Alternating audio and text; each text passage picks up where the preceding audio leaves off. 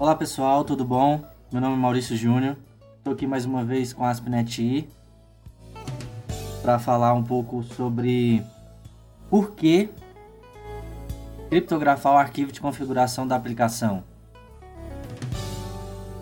Bom, para quem programa em .NET, tem um arquivo de configuração, né? Chamado application webconfig ou configuração é, config. alguma coisa config, no caso application.config, web.config, certo? E hoje em dia, os dados que utilizamos para conexão com o banco de dados fica diretamente nesse arquivo de configuração do sistema. Você concorda comigo? Pois é. Para os programadores antigos, é, nós utilizávamos um arquivo .ini escondido com algumas informações só que hoje é um pouco diferente.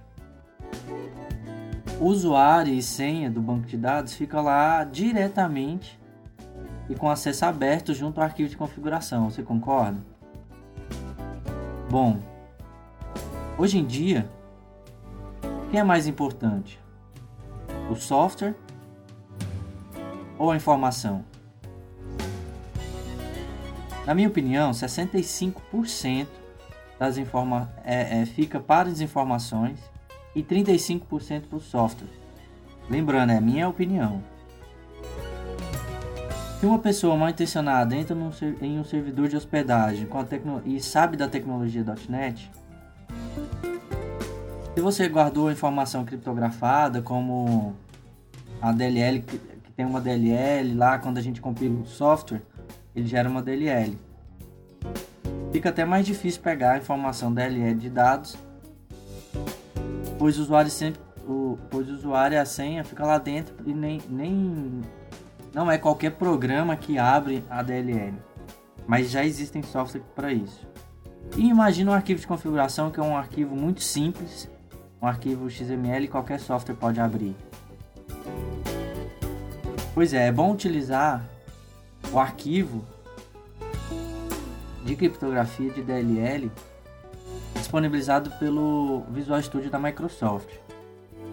Tá?